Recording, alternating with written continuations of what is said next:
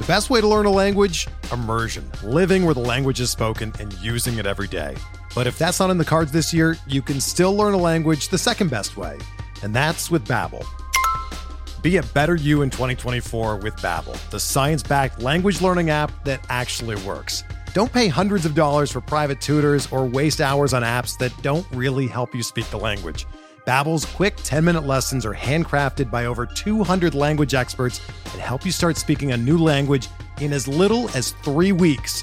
Babbel's designed by real people for real conversations, and their tips and tools are approachable, accessible, rooted in real-life situations, and delivered with conversation-based teaching, so you're ready to practice what you've learned in the real world. Here's a special limited-time deal for our listeners. Right now, get up to sixty percent off your Babbel subscription at babbel.com slash bluewire. That's sixty percent off at babbel.com slash bluewire, spelled B A B B E L dot com slash bluewire. Rules and restrictions apply.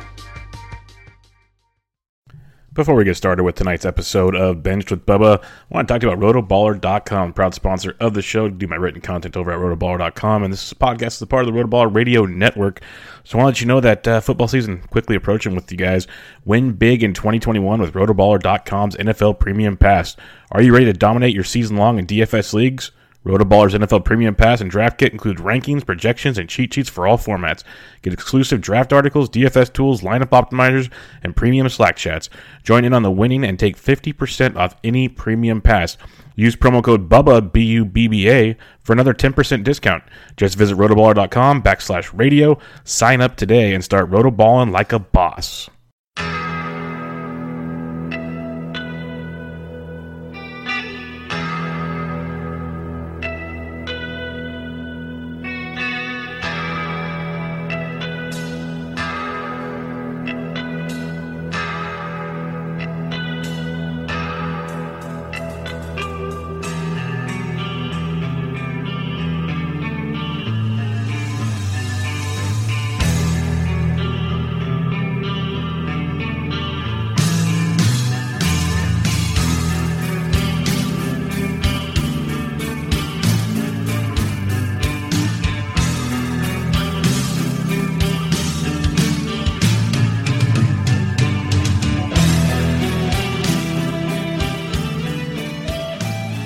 And welcome back, everybody, to another episode of Benched with Bubba, episode four thirteen. I have a returning guest to the show, a good guy, a great guest, a guy I like to talk to on and off the air. You can find his work at Baseball Prospectus. He's got uh, at jag underscore fantasy for you best ball folks out there, and at D R H O A three for all your injury news and concerns. Derek Rhodes, how are we doing, my friend? I am doing well, Bubba. Have you have you settled back in from, from Arizona? Are you still basking in the glow that was First Pitch? I'll be honest, like when I see people tweet out clips from games, I just want to be back there so bad because it was, it was, I know people think it's like we're glorif- like over glorifying things, but just to be able to turn off your brain and just appreciate baseball and just talk baseball basically twenty-four seven, it's a pretty fun thing when you love baseball. When I did it in t- the fall of twenty nineteen, it felt like I just, it made it so much easier to slip into baseball prep. Like I just, I just felt like I got a dump of information. And then it was like I just kind of slid right into the prep for the year. It, it I don't know. It, it seemed like so much easier, and now I feel like I'm. I didn't get to go this year, and so I feel like I'm. I, like it's like it's a hurdle that I'm having to jump through to, to yeah. get started. Yeah, I'm dragging right now. But the one thing that conference did do is I like I had my phone out and I took like notes on a bunch of things I want to try to yep. start digging into. So the ball got rolling. Let's put it that way. Yeah, it's just kind of on an uphill trajectory at the moment, but eventually it's going to hit the peak and come on down. But uh, it is it's a great thing, and like we've said before, like anybody that can go, I highly recommend it. I know it's not for everybody. It's you know there's price points, there's all kinds of things, yeah. but it's awesome. Like it's, it's if you're a baseball fan of fantasy, but even if you're not even fantasy, just baseball, no, just baseball. Yeah, I agree. It's awesome. So highly recommend checking that out. But um, we're gonna talk some injuries. Like I said, we're gonna talk some best ball. Uh, before we get into all that, why don't you let everybody know because it's been a while. Yeah, and no, it has been I, a minute. And last time I had you on, you were not yet working at Baseball Prospectus. No. So why don't you let everybody know what's going on? I think last time I was on, I was just a guy, as you it were. were. Just a guy. Uh, so, um, yeah, no. So now I do, um, as as Bubba said, you can find me on the Twitters. Uh, I am uh, kind of two people at this point. Um, right now I do injury stuff for um, Baseball Prospectus. I, I maintain their injury database. I also do a lot of visuals for them. Uh, I work with some great guys over there, uh, some great folks, I should say. It's not just uh, not just the fellas. It's it's great all around. Um, and so uh, some of the stuff that I was able to do in the past kind of on my own, I now do over there. Um, not necessarily the exact same thing, but a lot of the same type of tools. So like the injury tools that I kind of was probably talking about a year ago, there uh, a lot of that stuff is over at Baseball Prospectus now. Um, so if you want to check that out, feel free. Um, I also will continue to pub best ball stuff because that is what I'm addicted to and I cannot stop and you can't make me. Uh, and that uh, I'll be posting, you know, that kind of content over at uh, uh, over on the the Jag. Uh, oh crap! Is it bad? I can't even remember. I can't remember my own my own second burner account. No, uh, Jag underscore fantasy. The reason I can't remember is because it went through like four iterations before I settled on one. Uh, but Jag underscore fantasy is where I'll post like best ball specific stuff. So uh, A D P and and trends and stuff like that. So yeah, I'm looking forward to it because it is best ball season. Even though some of us are, it is know, start, starting to like you yeah. you're already like so you said five yeah. in so far. Yeah. I, yeah. October is best ball preseason. November, man. The season has started. Yeah, I told you I'm trying to hold off to like closer to Thanksgiving, but I'll probably bite eventually. Like I, I, I went back. I ran six leagues. I might want to do a little more this year. We'll see. No, we got to get to at least year. ten, Bubba. Yeah. Well, I, well I, I ran six, but then I was in one with you okay. and some other ones. I think I was yeah. in around ten. Also, this morning the N F B C opened That's up, right. so we got. Best ball tens. We have yep. their best ball format. Yeah. You're going to be a busy guy pretty soon. Is what it comes I am. To. I don't have, I haven't, I was talking with Jeff Zimmerman today. I haven't dusted off my uh, best ball tens sheet. So I'm going to have to shake the dust off of that. Make sure that the formulas are every year, t, you know, things change and the formulas break. So you got to, got to readjust. Yeah. No, and that's something we will definitely talk about um, later on in the show. But I want to kick things off with the injury stuff because in recent years, injuries just getting worse and worse, it seems like. Just crazier and crazier. You know, in twenty twenty, a lot of it was COVID. A lot. Like yeah. there's no there's no denying that. Well, and it was so short, right? So everything's yeah. just compacted into this two-month window where it just felt like every day somebody was out. Yeah, it was wild. And then in twenty twenty-one, it seemed like there was still COVID stuff, but that was much more under control. It felt like maybe mm-hmm. because at least there's protocols in place. You know, if you're vaxxed, you weren't vaxxed. There was different like, right. times to come back. You weren't just automatically done for like ten days. Like there was yep. there was things that didn't crush you. Per didn't se. Feel as much chaos. It felt exactly. like twenty twenty was chaos. And twenty twenty-one, while rough, the, the COVID stuff, it felt like you understood how it was going to play out. You understood what it meant and you could kind of plan from there. Um, so, yeah, I agree. It, it felt much worse in twenty twenty. Yeah, the co- sure. COVID stuff, at least. But as a whole, we know there was tons of injuries in yeah. twenty twenty-one, especially it felt like earlier than later. Could be wrong. But um, how do you think like the year compared to other years injury wise? How did it kind of play out for us? So I have these exact numbers handy, actually. Uh, this is something we just uh, pushed out over at Baseball Prospectus where you can compare the last four years. So for Prospectus, in twenty twenty, now there's only two month season, but some guys went on the I L before the season. Like it was kind of a weird year. Some guys got hurt in that initial spring training before the season started and stuff like that. But there were five hundred sixty I L stints in twenty twenty. twenty twenty-one, it was almost double. Uh, there was eleven eighty-three. Now compare twenty twenty-one to twenty nineteen and twenty eighteen, there was almost seven hundred in each of those seasons. So it was a very big jump. And I think, you know, if, if you were a fantasy manager, you experienced it. You felt it. Every team was, met, you know, had to feel it in some way. Um, in to some extent, it did. Yeah, we did see it really peak early. Like it was, it was, it was hamstrings. It was, um, you know, lots of arm soreness. Like it was all these things kind of hit early.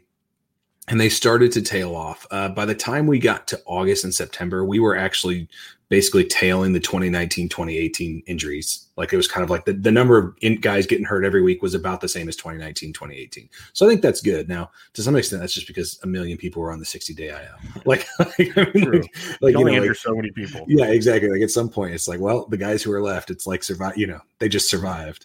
Um, You know, and, and we did see almost all season long, there were more players on the I L than there were in previous seasons.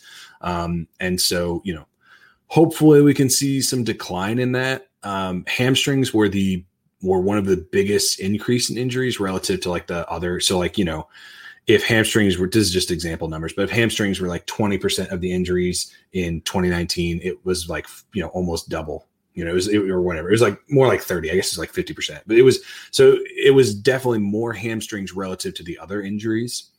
Another injury we saw more of were hand injuries. Um, my only, I have a speculation. My only speculation is what we saw was maybe uh, because they were messing with the ball, they were me- messing with the grip, that maybe there were just some more, you know, a little bit more in the blister category, a little bit more in the hit by pitch category, stuff like that, that just maybe it would have hit a different part and just happened to right up and in. I don't know. Could just be a blip, but it was unusual. Um, and I think some of it was we saw guys go on the I L for stuff in twenty twenty-one that they wouldn't have gone on the I L for in twenty nineteen and twenty eighteen. So like guys going to be out five days. Teams like, look, we don't have enough players. I have to put you on the I L and get another player here. Okay.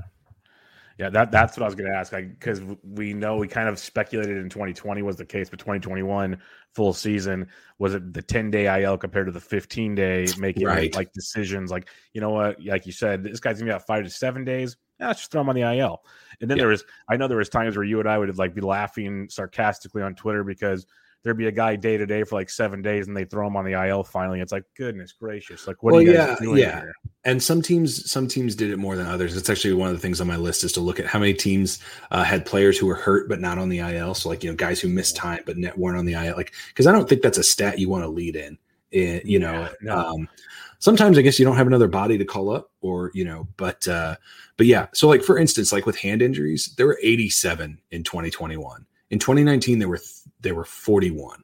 So over double, man. Yeah, over double. But the average I L stint time was about the same. So, you know, I'm not sure, you know, not exactly sure. I haven't dug into what happened there, but definitely something happened. Yeah. Um, but I do think a big part of it was probably we saw guys go on the I L that maybe they wouldn't have. Interesting. Yeah, no, it uh, as as you said, fantasy managers, we all we all felt the pain, and that's why like multi-position guys became much more popular. That mm-hmm. was the thing, because yep. that was there were weeks where it was tough just to field a roster at times. Mm-hmm. It was also frustrating at times because they go on the I L Monday afternoon or Tuesday morning yeah. when things were already locked in, but that's out of our control completely. Mm-hmm. That's just teams being teams. But, um, you know, we're talking about the COVID issues, and we hope that that gets keeps getting better from year to year as yeah. things kind of go along here. Um, you're fine. Trust me, my dog's going to do that any minute now. Say Bear loves to loves yeah. to speak. Yeah. Mine, mine will do that too. But, um, do you think that um, it seemed like with your curve, maybe COVID, like the team started handling it better as the season went on? Like, I think it should be something we knock on wood shouldn't worry about too much going forward. I mean, I think teams will continue to handle it. You know, we as a as a society can will continue to manage it. I do not think we will see as many COVID uh, I L related uh, stints, or maybe I think a better way I should say it. I don't think we'll see as many days lost to the COVID I L next year as we did this year. Um, and I, I don't think that should be a controversial opinion. I mean, we lost best we can tell, because they weren't always great about, you know, you, you kind of had to read the tea leaves sometimes on the COVID I L stuff, but best, you know, we could tell we had like two hundred sixteen uh, COVID I L stints averaging about fourteen days each. Um, Now, obviously, there's some in there that are going to be like a couple days for vaccination, and some that were a super long time because it took them a long time to get back, or the team didn't rush them back. Uh, John Lester is a great example of that. He was on the COVID I L for like three, four weeks, like uh, while he was recovering, and they just didn't want to rush him back right there at the beginning of the season. Um, but I do think I think we'll see it, it's going to get managed down. I, I personally, this is just my my opinion. I. I should have said this at the beginning. I'm not a doctor. I'm a data guy who tracks baseball injuries. I am not, uh, I don't have any medical background, but I think we will see a, a pretty sharp decline in injuries next year. I think that so we had, um, if you look at non-COVID injuries, we had about nine hundred of those. Um, and I think we will fall back to something between what happened this year and what happened in twenty nineteen, twenty eighteen. So we had eight hundred or seven hundred I L stints twenty nineteen, twenty eighteen. I think we fall back closer to eight hundred instead. You know, so so up from twenty nineteen, twenty eighteen, but down yeah. from twenty-one. See, that's interesting because, like, yeah, when you take the COVID out, then we're at least closer to twenty eighteen, twenty nineteen, which yeah, yeah, still, I mean, still a bump, still a bump, yeah, but yeah, it's, it's still and and and I should I, I was kind of ballparking it. It's like nine fifty, so that's yeah. you know. I don't want to do it off the top of my head because then the accountants uh, will make fun of me for not being able to math that out. But uh, um, it's definitely an increase, you know. So oh, yeah, no doubt about uh, that. So hopefully we can get closer to splitting the difference there. That would be, I'd be you know, I'd, that I'd be good with that, right? I mean, sure. that's you know, um, what we know is teams are are are more cautious. Uh, players are pushing themselves farther. They're pushing themselves harder. Um, you know, it's interesting. You know, I think depending on who uh, you listen to, I think there there are lots of folks who think that it's less about the way or that players are pushing themselves farther. It's just that baseball is behind in player health management and player um, keeping players safe, uh, not safe, keeping players on the field. Not that I don't think it's dangerous, but keeping players, you know, preventing the injuries that can be prevented and, and mitigating the injuries once they happen. Um, so, but hopefully we can continue to see some advances and we start to see some declines there. Yeah, no, that makes a lot of sense because you look at certain sports, they have like workout regimes and like actual legit um, like muscle guys that like your one job is to make sure these guys stay healthy, where not all some baseball teams are doing it, but not all uh, they're, yeah. they're still in the Stone Age kind of. So yeah, and it's hard to know, to right? It's hard. It's hard to know, but there are, you know, um, as I've gotten more into to reading about injuries, I, I think that there is, there is a feeling that baseball is still pretty old school and has not really uh, been as open to maybe some of the, the, um, what you might call modern ways of, of, of keeping guys healthy and on the field as what you would hope.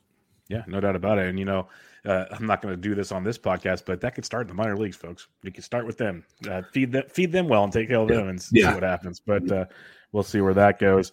Um, you said a lot of the injuries were earlier in the year compared to later in the year, which kind of makes sense off the short season. Let's kind mm-hmm. of, you know, any little concern, let's shut it down, see what, see what we got here and fix it. Um, overall in the season, did you see more pitchers or hitters uh, hit the I L for you? Um, it, yeah, the split was a, you know, I can't remember. Hold on just a second. Let's, let's, let me just look at this because I can't remember off the top of my head. I want to say the split was actually not too crazy off. Um, but I think what we did see is, is maybe pitcher injuries happened at about the same rate, but hitter injuries happened more frequently. So, so, so pitchers got hurt. Pitchers always get hurt. They keep getting hurt. Uh, but hitters were the ones that we saw them jump in hamstring strains. We saw the jump in, um, you know, those type of injuries. And eh, it looks like actually by the, by the time the season was over, they both were, were pretty steady and that they were both, you know, not one, one wasn't the culprit over the other. Okay. If that makes sense. Uh, that's good to see because usually you think, at least I think, when I think injuries, like, oh, the pitcher, you know, their arm, the shoulder, yeah. something. Mm-hmm. But uh, now with the hamstrings, a couple of years ago, it was oblique strains. It was all this, like, goofy stuff. And yep. um, that'll be interesting to see. And we'll see with the hamstrings going forward because guys hitting home runs, not stealing as much if we still get those or not. So that'll be a, another one to to take out. So hamstrings, hand injuries, and I'm a, I, as a Brandon Belt fan, that, that one stings big time because he yeah. uh, got knocked out late in the season. But it felt like guys were going in more and, quote-unquote, couldn't control it as much without the sticky stuff. So that'll be interesting to monitor, too. Yeah, I did. And, you know, and, and, and it's between, you know, the fact that the enforcement of, of, of the substance, the sticky substances mid-season, but then also the fact that guys are coming off a season which they didn't pitch as much. Mm-hmm. So you wonder, you know, it's harder to simulate live at-bats than it is just to throw and you, you know, you had a lot of young guys having to get time. You know, I, I just think there's, there could have been a lot of factors contributing to it. And I would not expect it to stay that way. That's another, you know, that's something I would expect to kind of come back down. Okay. Cause that's going to be the interesting one to see is I've seen most people like going into last year thinking, okay, we're going to have a lot of pitcher injuries or whatever because of the shortened season, mm-hmm. as you said. And then I've seen a few guys go, well, maybe they're going to have the repercussions next year because they ramped up this year to go to like, I don't know. It's, it's going to be interesting. None of us are doctors, like you said, right? So it'll be interesting to see how that plays out, but uh, I am looking forward to seeing where the injuries continue to go. Uh, before we go on to some players that are, are coming back from injuries or in the middle of injuries, were there any other takeaways from the twenty twenty-one season that really stood out to you? Um, no, I, I dubbed it the year of the hamstring um, just because because it was such a, a, a big, you know, increase to, to those injuries. Um, I am curious, and I don't have this data. I've just started tracking it this year. We've already had quite a few announcements of players who are dealing with stuff through the season that have had surgery. I think I've got a list of like ten or twelve guys already. Um, that feels like a little more than usual. Um, you know, we hear all the time about, hey, this guy was battling something, he's going to get right during the season, but a lot of surgery, core surgeries, a couple sports hernia surgeries, like um, some stuff that is a little, I think, caught me by surprise. It makes me wonder if, if a lot of uh, well, more players than usual were playing through something and that, that maybe that we can get right this, this uh, season. And we see some guys who, who are playing through stuff actually have bounce backs next year. That'll be really interesting to, to track, as you said, because that's one thing yeah. that always stinks in a fantasy season is you don't know what a guy's going through, either right. injury, off the field, whatever, and then you find out about it later, and you're just like, yeah. oh, Or you don't, like, or you're just exhausted from fantasy until you completely check out and don't find out. Like, that's the hard part. It's like, you know, fantasy season's over, World Series is over. It's like the last thing I want to read about is is player injury news, you know, but sometimes we find some stuff out. Yeah. Yeah. It's, it's the little things that actually continue to move the needle. So surprising to many, but let's talk about some of these players. Cause Ronald Acuña Junior, like I've, I was watching his videos. He's working out. He's doing these mm-hmm. things, and I'm get, I'm getting kind of hyped. Going, okay, yeah, he's young. We've seen guys come back early from injuries and do this. I know A C L. I've got some rain for that parade, Bubba. Yeah, exactly. I know you do. That's why we're like. Usually it's like a year, but he came out and said during the World Series he's shooting for May, and I was yeah. like, oh, like end of May potentially. Yeah. So, and and my biggest concern with him in all my conversations was, okay, he'll be back for like four or five months, but the question is when he returns, does he run? Because mm-hmm. that might be something that slows him down. When you see Acuna and you see this injury, what are you kind of thinking about him going for twenty twenty-two? Yeah, um, so the tough thing with Acuna, I mean, you know, number one, when a player comes out and has a a timeline that is longer than what you were expecting, that should be a flag. Like you should yeah. go. Because I think generally players tend to be more optimistic, um, and they're always, whatever the timeline is, they're looking to beat it. Um And I believe that timeline was based on comments with Alex Bregman, I think, was they were talking or something. It came up. So, you know, maybe he'll revise that as the season goes on. Um, I saw I was reading an article about Royce Lewis, and Royce Lewis, uh, he got hurt um, in late February. He tore his A C L, had surgery like right there at the end of the month, early March. And as of November first, was not yet sprinting. They were not allowing him to sprint. Now, he was he was taking B P. He was on the field. He's doing a lot of baseball activities, but he was not full speed. And uh, he talked about in the article and hoping to be full go by spring training.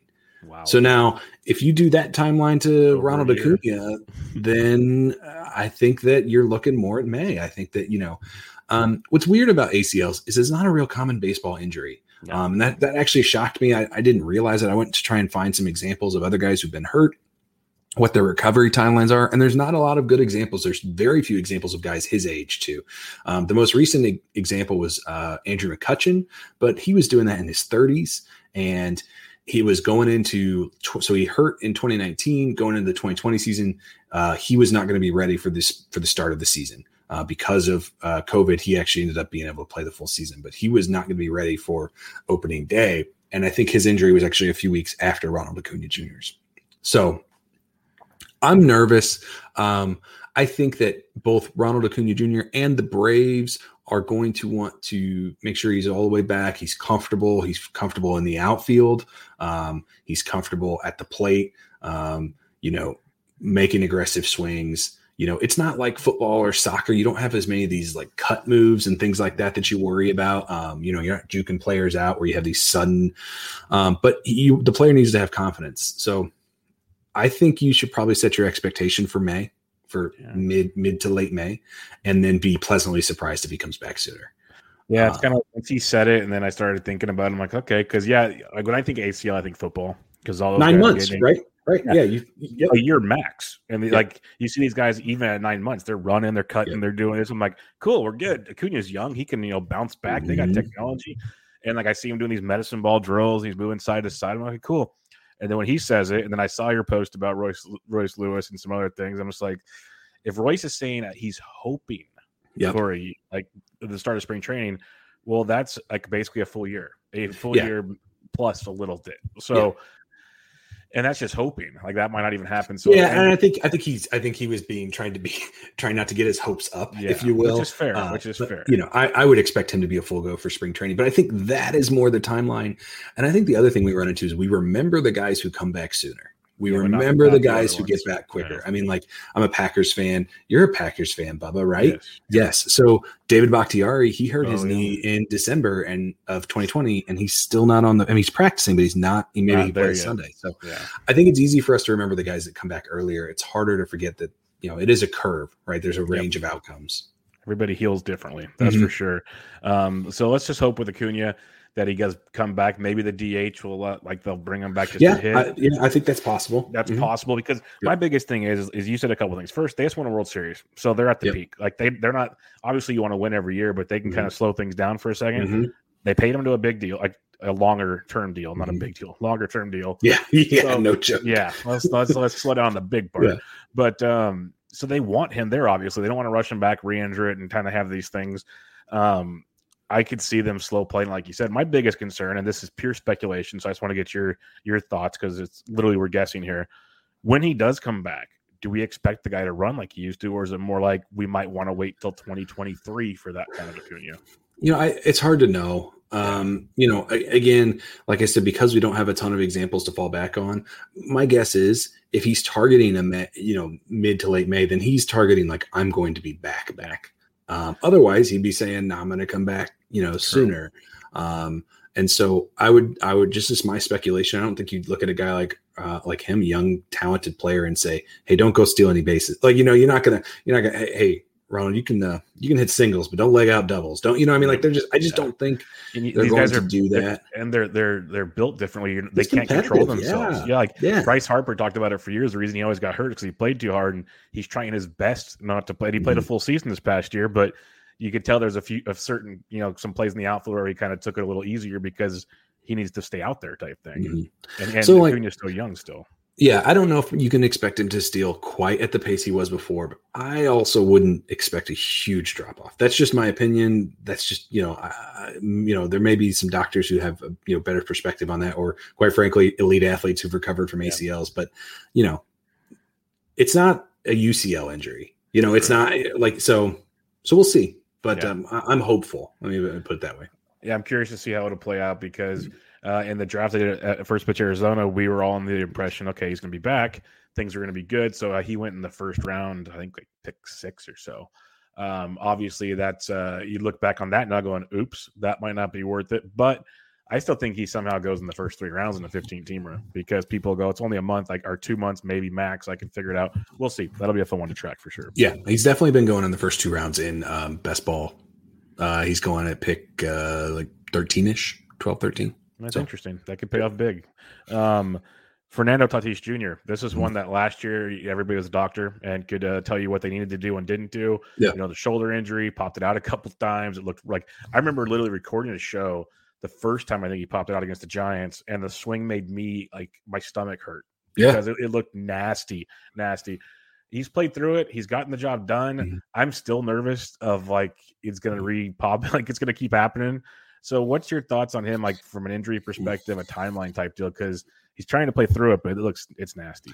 I mean, timeline, he'll be ready for spring training. I mean, like, you know, he's not he's uh, to this point elected not to do surgery, which is a, a common approach to this. You, you go in there, you do surgery, you strengthen the structure around uh, the shoulders. You're trying to prevent the subluxation, right, which is it's coming out of socket. So um, those.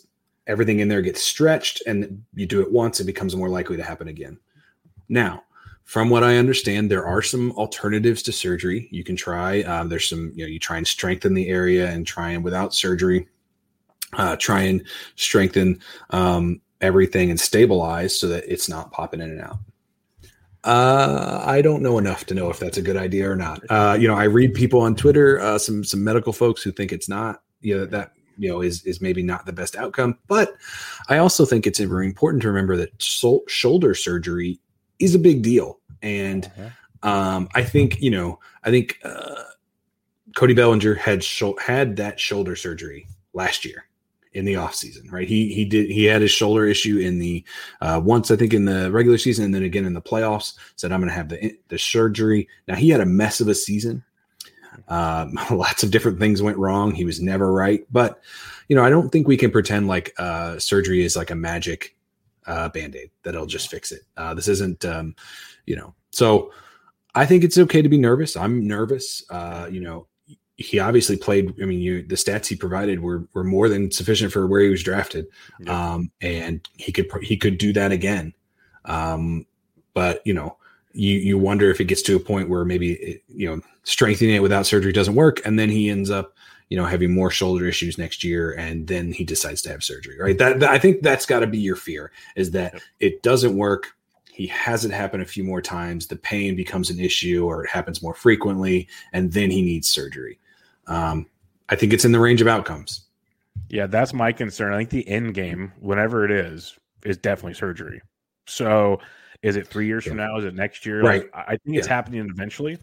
just when's it going to happen? Mm-hmm. And that's the risk, because if you want him, you got to take him in like the top three or four picks. Mm-hmm. And so it's the risk reward factor. Like I think in like overall competitions, phenomenal. Take him, yeah, run sure. with it. And uh, standalone, it's a little tricky. Mm-hmm. It's, it's it's tricky to have that uh, stability. We know Dave McDonald won't draft him unless he oversleeps, so we're good there. um, but it's it's it's a tricky one because like obviously I'm not an athlete, a, a superior athlete like like him. But the you way look you, like one, Bubba. Yeah. Well, you back in the old brother. school days before guys actually started working out in baseball, I fit right in. But um, but. Uh, Like the way you described, like, okay, you can try to rehab it and strengthen it. Well, I popped my knee out playing baseball, and the guy, like softball, actually. Let me clarify that. No, no, no, softball, no, fast pitch baseball. Yeah, Bubba. I got and, you. Um, and the doctor looked at me and said, "Okay, we have two options because you never want to get cut on. That's yeah. the thing is they, they want to avoid that at all costs." So he looks at me and goes, "What do you do for a living?" I tell him, he's like, "How often do you like do things?" Okay, I tell him, and he goes, "Okay, let's just put it this way: we're going to rehab your knee. If it pops out again, we'll have surgery." I said, "Well, what's the difference?" He said, "If you were an athlete, we would have cut on you right now, yeah. but you're yeah. not." So Tatis isn't me, is what I'm trying to say. So right. That's why I'm concerned. Um, we'll see how that plays out, but uh, basically, take your risk at your your yeah. Jacob DeGrom. The Mets, uh, they kept trying to bring him back, but eventually shut him down. Thank goodness. I did not want to see him pitch last year. yeah. But um, he's not doing surgery. It's a weird deal. Like we know the one thing is people need to realize, and I know you do, is every pitcher has a tear in their U C L. That's just what the natural motion of pitching. It's just how bad does the tear get to become an issue to have surgery. Mm-hmm. That's just how it goes. What are we thinking with DeGrom here? Because this is a mess right now. Terrified. Terrified. Yeah. um, I, I, there's a couple things that that – that I don't like. We're getting a different explanation from DeGrom all the time. Um, and I think he's trying to explain why he's going through this. And I think it's just, a, you know, people are asking him about it and he's saying, well, I think it was this. And now I think the latest was, I think that my injury got exacerbated because of one of the, you know, like the M R I they did, or, you know, like I think he seems to be at his, you know, wits end. He's, I mean, he's obviously very frustrated, but But I don't know that we ever have an answer. like, I don't think, and I don't like it when guys go into the offseason with an arm injury and we don't get to see them come back. Uh, and without some type of resolution, with some, you know, we know that there's something going on with the elbow. We know that, um, you know, that is a risky endeavor. I don't like it. I'm nervous. I don't know if I will draft Jacob DeGrom next year. That doesn't mean you shouldn't draft him. Yeah. I just don't know that I will draft him. And that's kind of where I am, too. Like, I love Jacob DeGrom. We saw even in his, like, four months he pitched, yep. he still finished the year, I think, as S P one or two. Like, mm-hmm. the dude was that good. It's just this could happen after his, like, first start. Well, and I would feel differently if he's a guy who goes up there and throws ninety miles an hour, you know, yeah. gets gets away on junk and stuff like that. But he's a guy who pushes his body to the limit. I mean, he's out there. He's, like, increases his velocity every year, you know. So just just from what he's doing, it's not an easy thing he's going out there doing. He is, you know, he's a guy who's just pushing the edge of what of what we can see pitchers do. Okay. And, you know, I worry that maybe he's going to find the edge. Yeah, no, it's a, it's a, a, a definite worry. Let's talk about one of his teammates. Well, it might not be his teammate going into this year's Noah Syndergaard, who yep. – he had issues as well, kind of came back and forth, back and forth, but did throw a little bit towards the end of the season. It got mm-hmm. some people at least optimistic for the upcoming season. Um, what's your take on him going into twenty twenty-two? Definitely a good cautionary tale for Tommy John recovery when when you go, uh, you know, especially when you're drafting, you're like, well, he had Tommy John this and he'll be back in, you know, he'll be back by early summer. And he has a six-week setback, gets shut down for six weeks, and then pitches like just a little bit in September. Uh, so we just need to be cautious. I think always need to remember that, you know, anybody coming coming back from injury, teams are very cautious. We don't don't assume that they're going to recover in the timeline, the most optimistic timeline. Um, as far as his performance, you know, it's tough because, you know, Noah Syndergaard's last season was not the Noah Syndergaard that we had seen previously. Um And, you know, you think he had about a four E R A. He had a bunch of strikeouts. He pitched a bunch of innings. So, you know, from that perspective, you obviously find value in that. But it's been a long time since we've seen Noah Syndergaard be Thor, you know, be uh, what we want him to be. So, you know, I think it's an okay risk to take. Uh, I think, you know, I think you should set your expectation for like one forty, one fifty innings at the ceiling. I don't think you should expect him to come out and throw two hundred innings after not throwing uh, – Uh, competitively in this this last couple of years.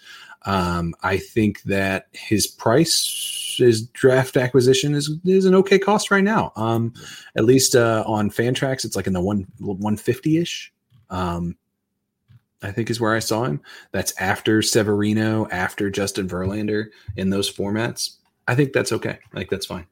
Yeah, you don't have to break the bank for him. That's for yep. sure. So mm-hmm. it makes it a little bit more entertaining, to say the least. Uh, let's stick in New York once again. Carlos Carrasco, a guy that we yeah. thought would come back at last year. It's like it's a sad story because the dude's mm-hmm. good when he's out there, but it's been yep. so inconsistent right now. Are you just like, this isn't happening for Carlos, or is there maybe a chance that we get a good Carlos this year? He had a brutal season. Uh, it reminds me of there's a handful of these guys who just could not get healthy uh, last year, and it seemed to affect them. Even when they were playing, it just they didn't seem right. Bellinger, Carrasco, Zach Gallen, like these guys who just seem to stack up injuries. Um, Carlos Carrasco, we found out after the season that he's been pitching through a bone fragment, some, some, some you know, uh, in his elbow. He had surgery to remove that, and it's expected to be back around the start of spring training. I think he's about as risky as he's ever been, but his price is more deflated than it's ever been. Uh, or, or I shouldn't say ever. It's more deflated than it was coming into twenty twenty-one. I think it's fine. I think he's a guy who I'm willing to take a, a risk on. And and when I say where he's going on draft day, and by draft day, I mean slow drafts on uh, on uh, Fantrax, you know, he's going like after pick two hundred.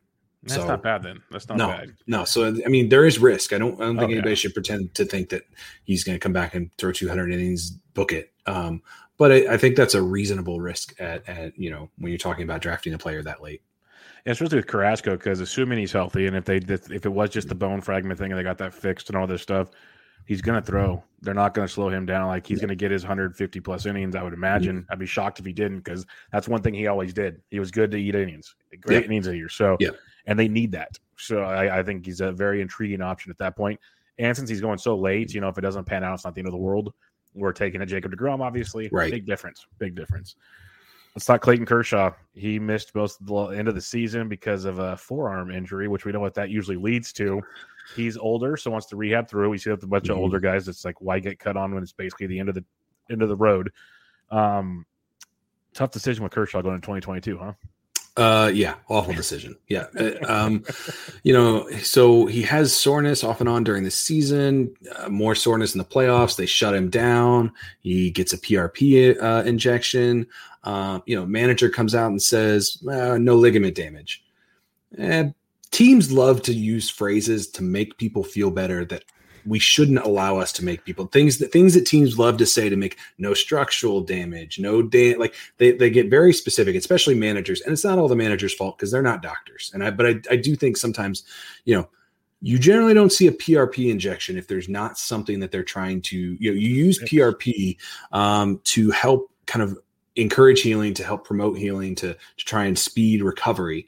Um, you know, sometimes you might use it for pain, but generally you use it for pain because there's something causing the pain. Mm-hmm. And so to, to say there's no ligament damage, okay, there's something going on in his elbow that's causing this soreness. They're trying to promote healing so that he can recover and come back to pitching next year. That should concern us. You know, that that is, um, you know, I know we like, I think there's kind of a feeling in the uh, in the fantasy industry that P R P is like guaranteed for Tommy John's the next thing. And I don't think that's true. Um, but I do think that, you know, you don't get a P R P injection unless something's wrong.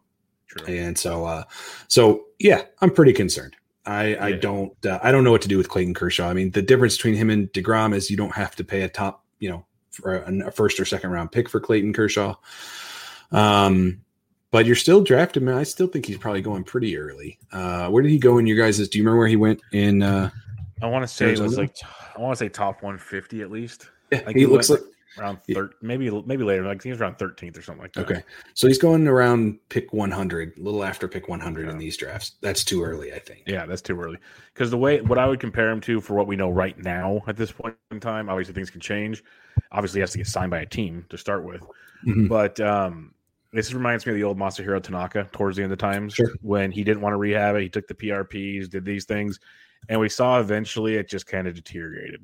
Mm-hmm. Like you could stream him once in a while, but it wasn't dominant anymore. And there was a lot of starts where he's like, I'm leaving early type things. Yeah. And I think that'd be the headache you're going to get with Kershaw this year.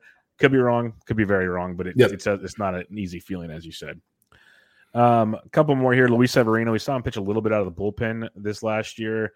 the Yankees are going to need him this coming season and their rotation because, you know, you got some youngsters that might not be ready for the full road. We got some injuries. You mentioned Tyon before the show, which who knows when he'll be back. Right. So um, did we like what we saw to Severino that we can kind of run with him in twenty twenty-two? Uh, no. I, it's not that I didn't like what I saw from him, but as far as run with him, I think as long as you have reasonable expectations, I shouldn't say no, have reasonable expectations. Mm-hmm. You expect one hundred eighty innings, you will be disappointed. I feel very confident in that. Um, this is a guy who's thrown a combined twenty-nine innings across the last three seasons. Um, That's not good. You can't expect the guy to come back and just, you know, go back into a full full workload. So I don't I don't know how the Yankees are going to approach them. I haven't read if they're going to try and do anything different, if maybe he starts the season out of the bullpen and then works his way into starting rotation, or if they're planning to start him from the get-go.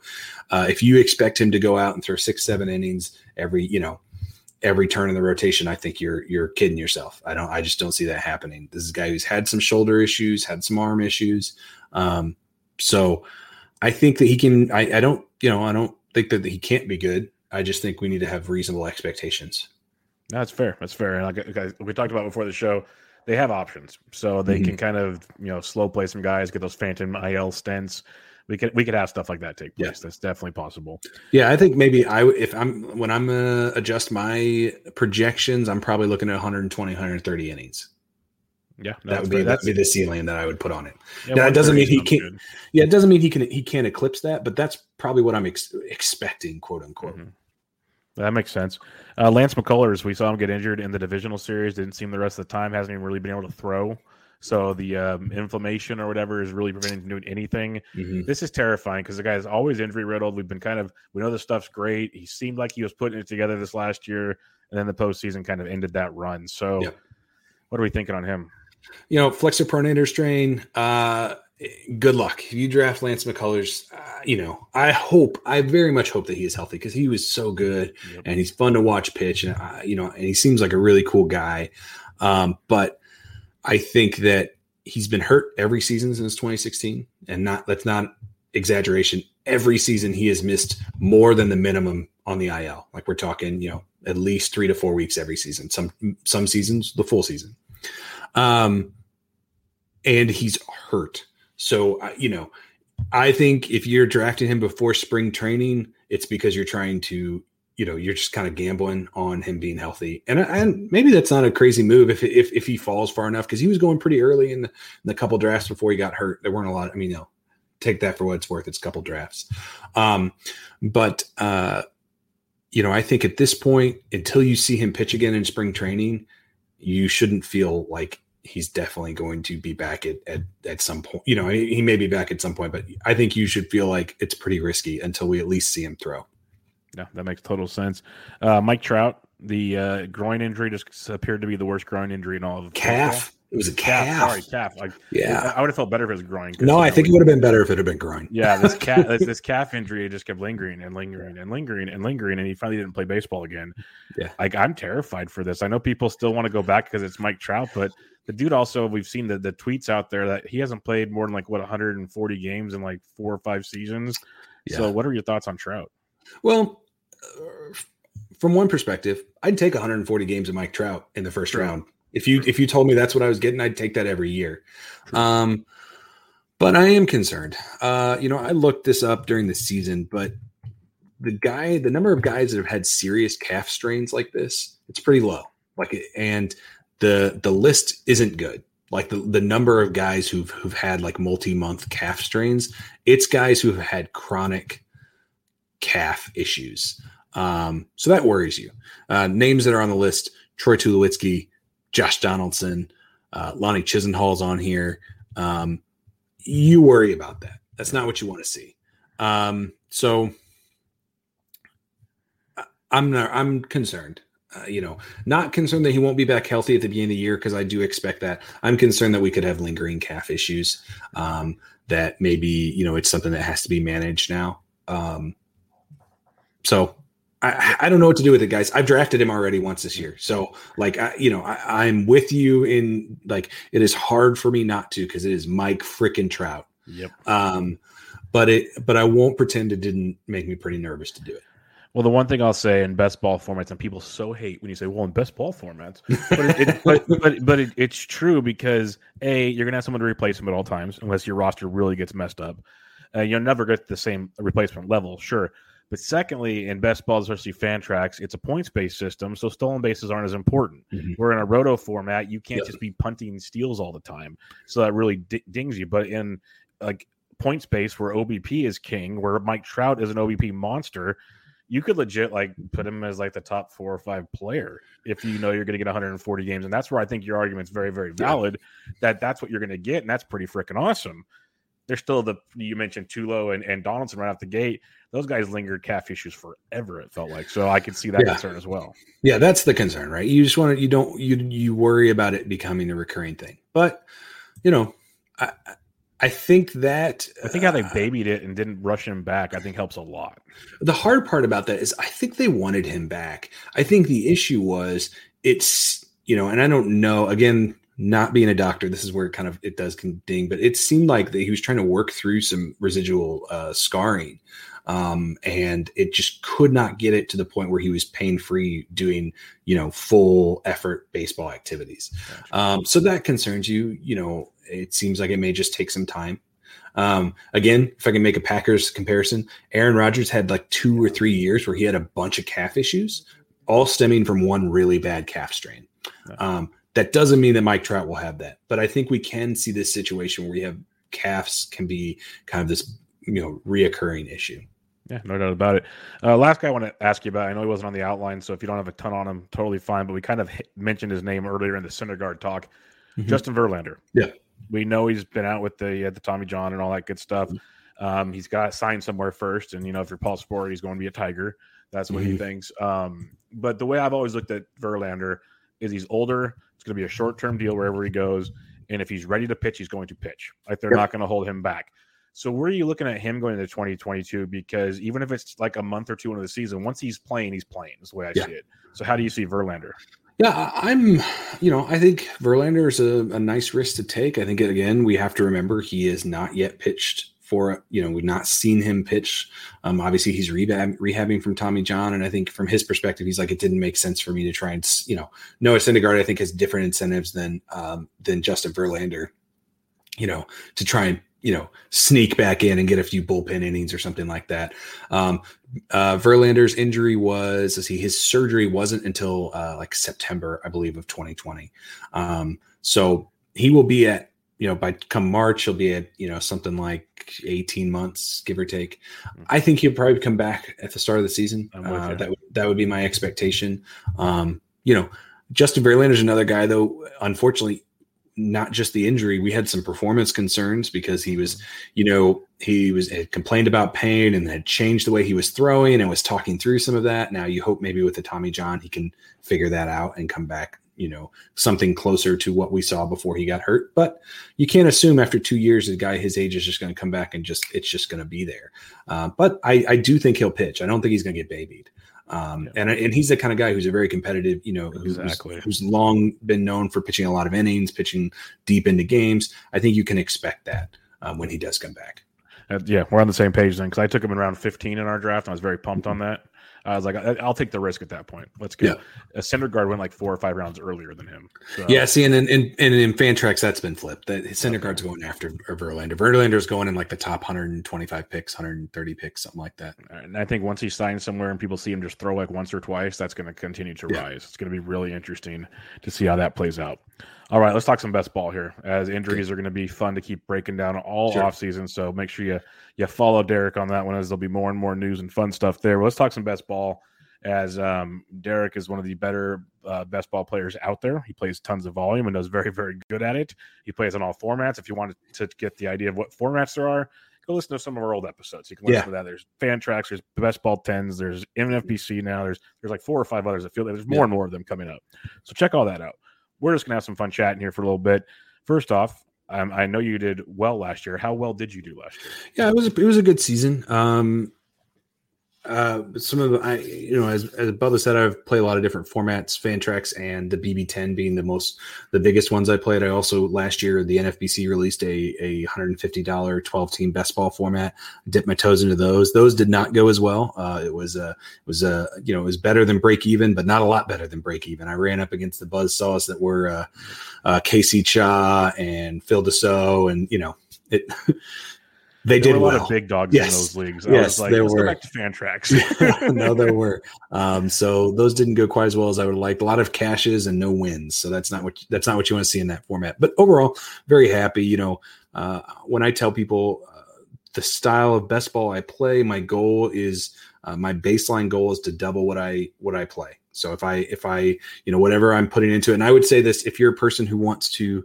um, if you want to go pe- compete in overalls, you cannot have this kind of mindset. This is not the right mindset to compete in the main event or to compete in some of these other type of formats. But if you're the kind of person who says, look, I have this much money who I, that can put into best balls or put into fantasy baseball, but I cannot lose it.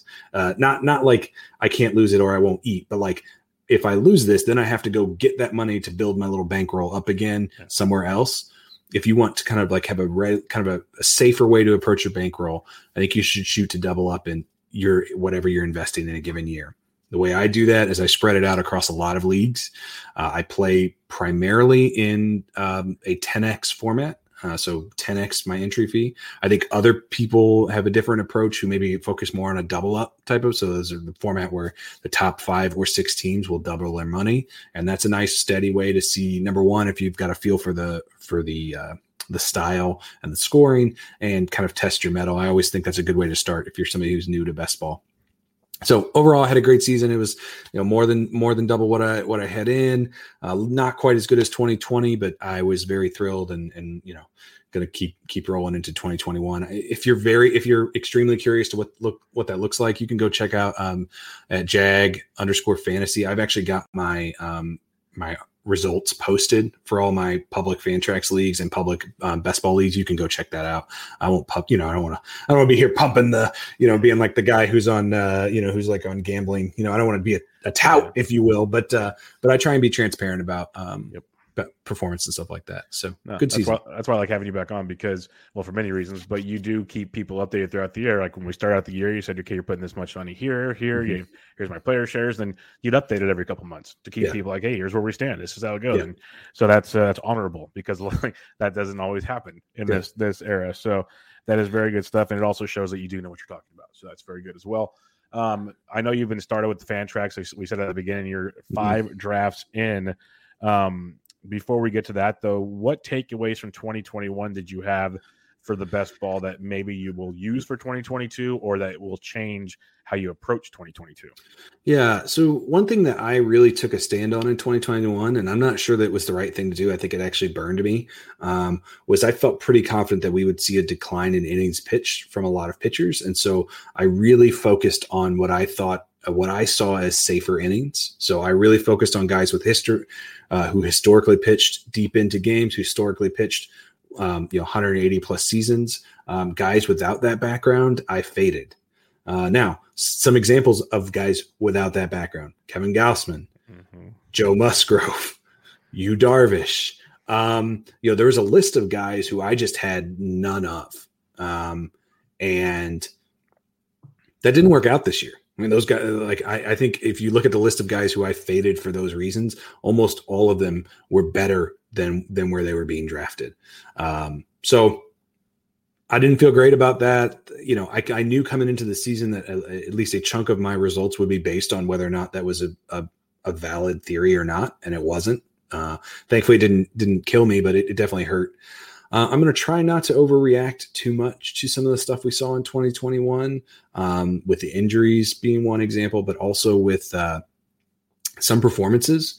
Um, so I may be out on some of the guys who had career years in twenty twenty-one. Um, that's just my my inclination to, you know, I want to see it. I, you know, prove it before I, I will, uh, you know, I'm, I'm looking for uh, guys who are going to exceed their value, not necessarily guys who are definitely going to repeat their value, although there's value in that, you know, obviously there's, you know, you want some of those guys too, but I'm, you know, I doubt I will have a ton of like, uh, you know, Kevin Gausman's, uh, you know, type guys again. So Kevin's but, gonna gonna burn me two years in a row now, I'm sure. But you'll have a lot of Logan Webb. We know that. Well, um, unfortunately, I have been sucked into Logan Webb. Yes. No, I, I, no I, I meant that tongue in cheek because I know no. that was a guy that we loved last year. Yes. If we, if you, yes. me, or Brian Seymour were ever in drafts together, it was like, okay, who's going to pull the pin first? Yes. Who's going to do it? Because I can't always be as objective as I want to be. Yeah, every uh, every um, every league I did well in, I had Logan Webb in. Every league I didn't, I did not have Logan Webb. It was in. a good recipe for success. Yeah, like there's obviously other pieces, but there's certain ones when you get Logan Webb in like round thirty-six or something, whatever it yeah. was, some crazy, maybe it's twenty-five. I don't know. Crazy number though. You got great return. But um, it's true because, you know, guys coming off great years, you have to pay the price now. You're paying for that great year. So that's tough to justify. Like I'm always a guy that don't pay for last year's success unless it's been proven. So I'm I'm with you on that. We got to make a stand because, like, there's the Corbin Burns of the world where it's like, mm-hmm. yeah, maybe, okay, that was pretty good, but he's still really good last year. Yeah, yeah. And it, but like one of the points that, that Derek made there is when it comes to best ball, and like I said, I'm not going to review everything, but yeah. we said it with Trout that O B P is king, so that changes the way you look at some players.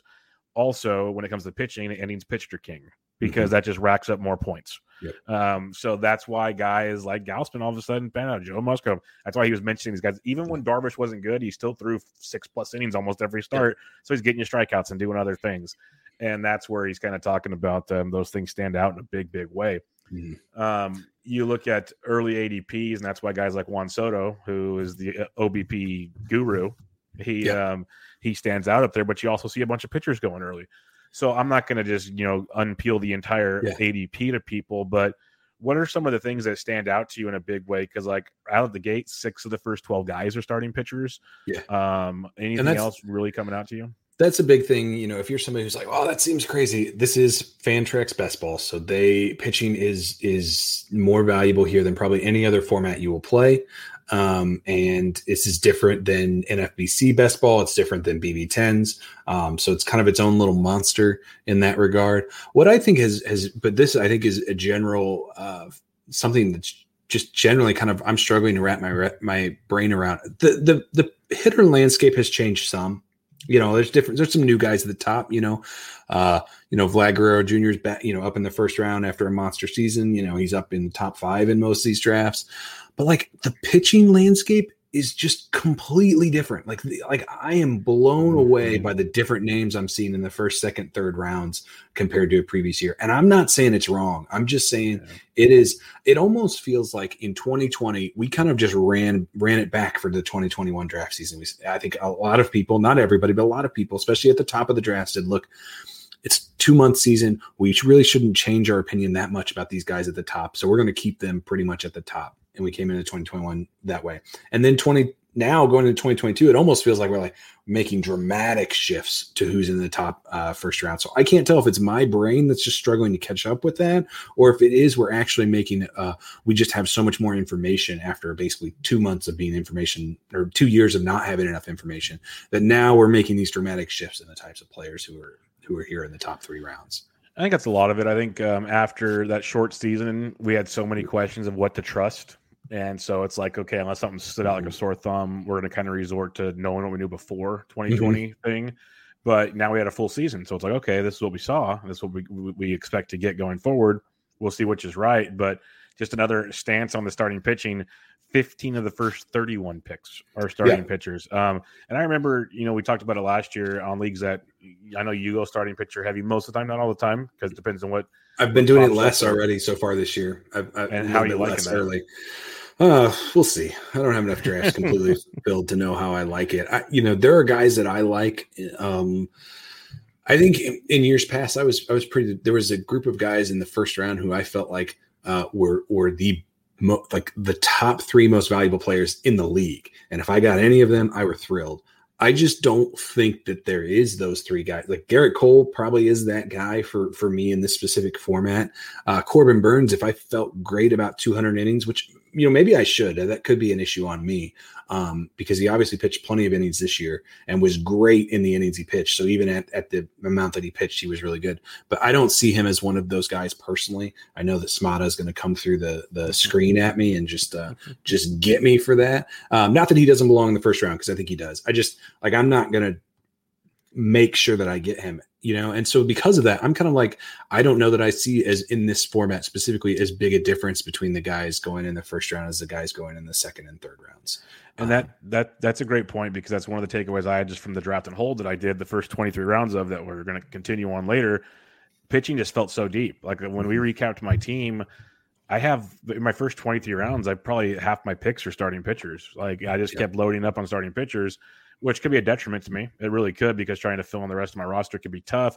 Whereas in like certain positions feel like they dry up so insanely fast. I know like last year we were focusing on like third base and other spots, and third base is dry again this year pretty yep. quick, but there's other positions. You need more outfield depth. You need this, you need that, where I could see the idea, because as you said last year, it was like three guys that were for sure top end pitchers. Yep. And then you had a rest. This year, it's so intermixed. Like the Zach Wheelers are in, in the bunch. You have, you know, Flaherty dropped, Bieber dropped, but you have Woodruff up here with Burns. You have all these moving parts. You, Gausman's there. Sale's back and healthy, yeah. right? Logan Luke, Webb's going to get a yep. massive bump. There's so many guys now. That are, you know, Nola, like these guys Castillo, who are just, yeah, yeah, yeah, yeah. And it, it, it's it's funny because, in the grand scheme of things, if everyone was just completely honest and you just put a blindfold on, like crossed out the, like covered the names up, and you looked at all the stats, you'd be like, I got no problem taking two or three of those guys. Like yeah. I can wait on two or three of those guys and live with it.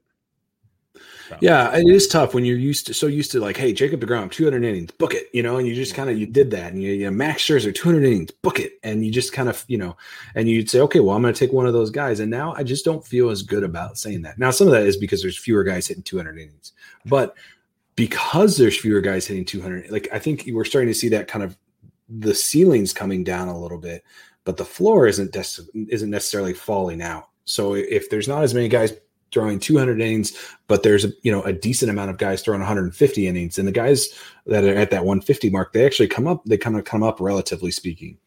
Um, so it, it is tough. I do think uh, Fantrax is a single eligibility uh, format. So, you know, if you're wherever you played the most, that's where you're eligible. So you're only eligible at outfield. So, um, you know, we're eligible at second base or something like that. And outfield and third base are awful.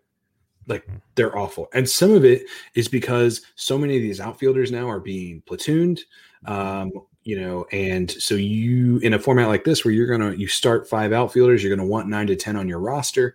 How many of those guys do you want to be platoon bats? I mean, yeah. At least one or two of them is going to be pretty much guaranteed, if not more. Um, so it, it's not. And then some of the outfielders, you're concerned about injuries.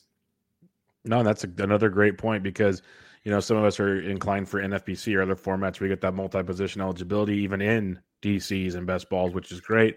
But yeah, that's one thing I learned early in my Fantrax ones that I kind of adjusted to the more I did last year is you don't get that flexibility as you're drafting going, oh, I know I yeah. can grab this guy later. And you're like, oh crap, I can't. He's like second base now, and I wanted him for third base and outfield. Yeah. And it's just like, this is a mess. So it does make you readjust things. That's why I remember a guy like we talked about last year, all of a sudden, like Rafael Devers takes a huge leap um, mm-hmm. and stuff like that, because you just got this guy you can plug in to play pretty much every day at third base. And that's why these outfielders, um, Soto's already great because of his O B P skills, but you know, like Shohei Ohtani's high up here and he's outfield only. That's interesting. Yeah. But um, the Harpers of the world, the Betts, the Tuckers, like those guys are going to be huge for mm-hmm. best ball this year. Yep. Yeah. So it's been interesting. You know, the, the, the early drafts, you know, some of it is you only have a handful of drafts. You can't even really, you know, calling this A D P is really generous. Yeah. Um, but what will happen is the handful of early drafts will inform the rest of the drafts. And the handful of early drafts are going to be heavily dictated by how well the player performed in the most previous season, because that's how Fantrax defaults the rankings. Is before there's A D P, they default it to performance. And then once you start to get some drafts, then they start plugging in the A D P even, and people will, I mean, we draft off of it because we're people, creatures of habit.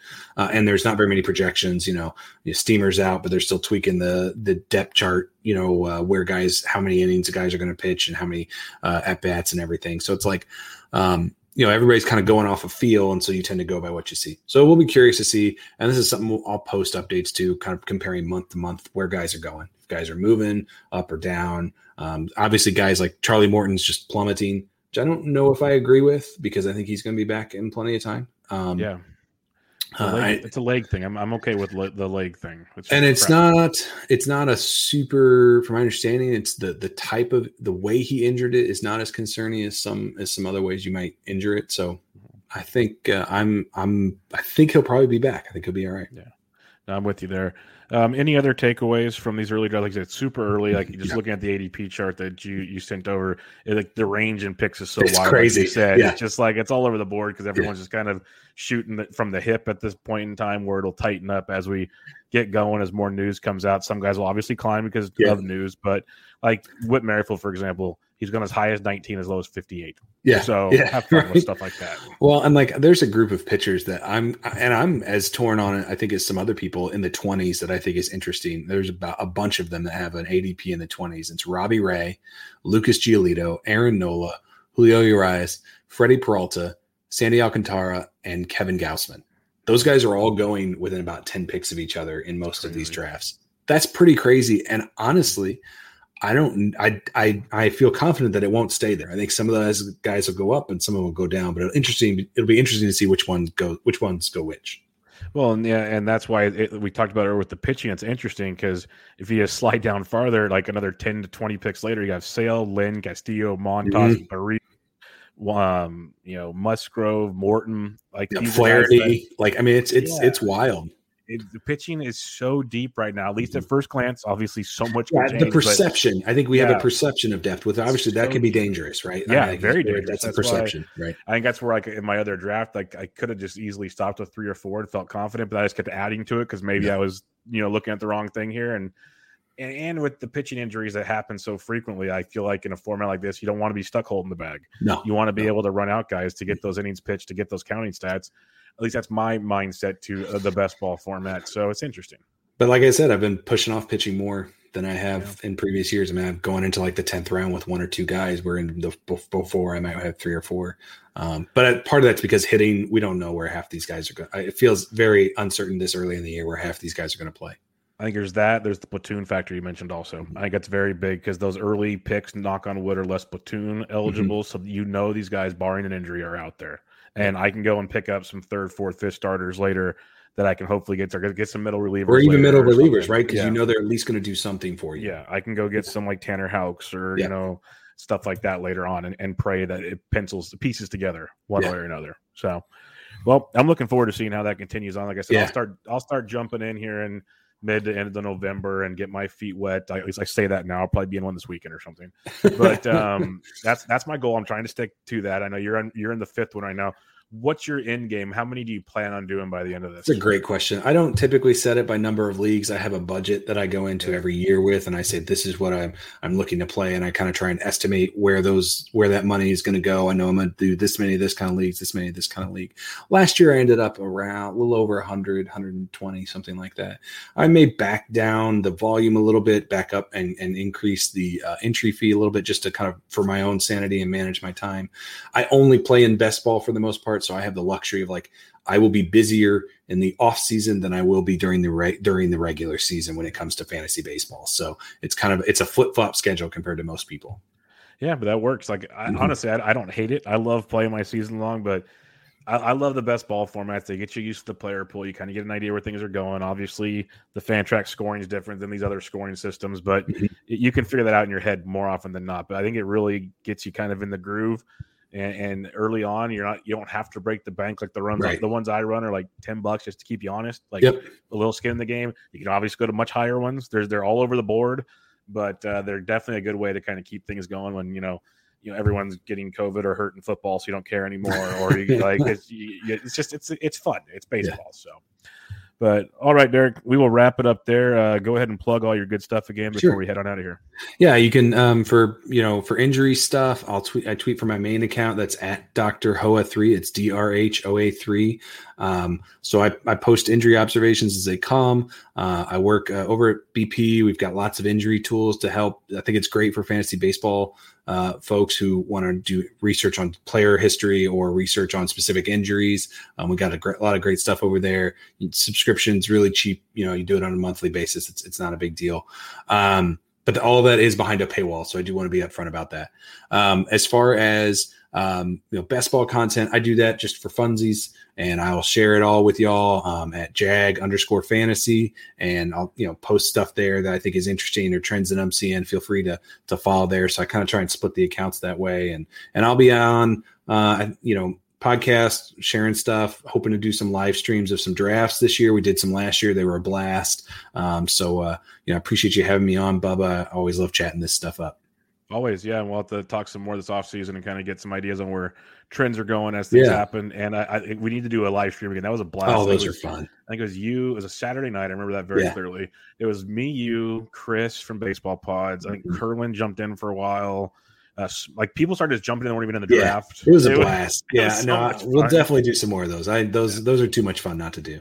They're fun because we're just hanging out, you know, yeah. shooting the shooting the stuff. But we also talk a lot of fantasy. Like we break down players, so it's a little yep. bit of both. Talk about so picks. Yeah, yeah, it's, it's good. It's a really fun fun hang. So we'll look forward to that as well. But everybody, make sure you check out both Twitter accounts at D R H O A three and at Jag underscore fantasy. Get you everything that Derek has to offer and check out his work over at Baseball Prospectus. But for now, episode four thirteen in the books. Catch you guys later.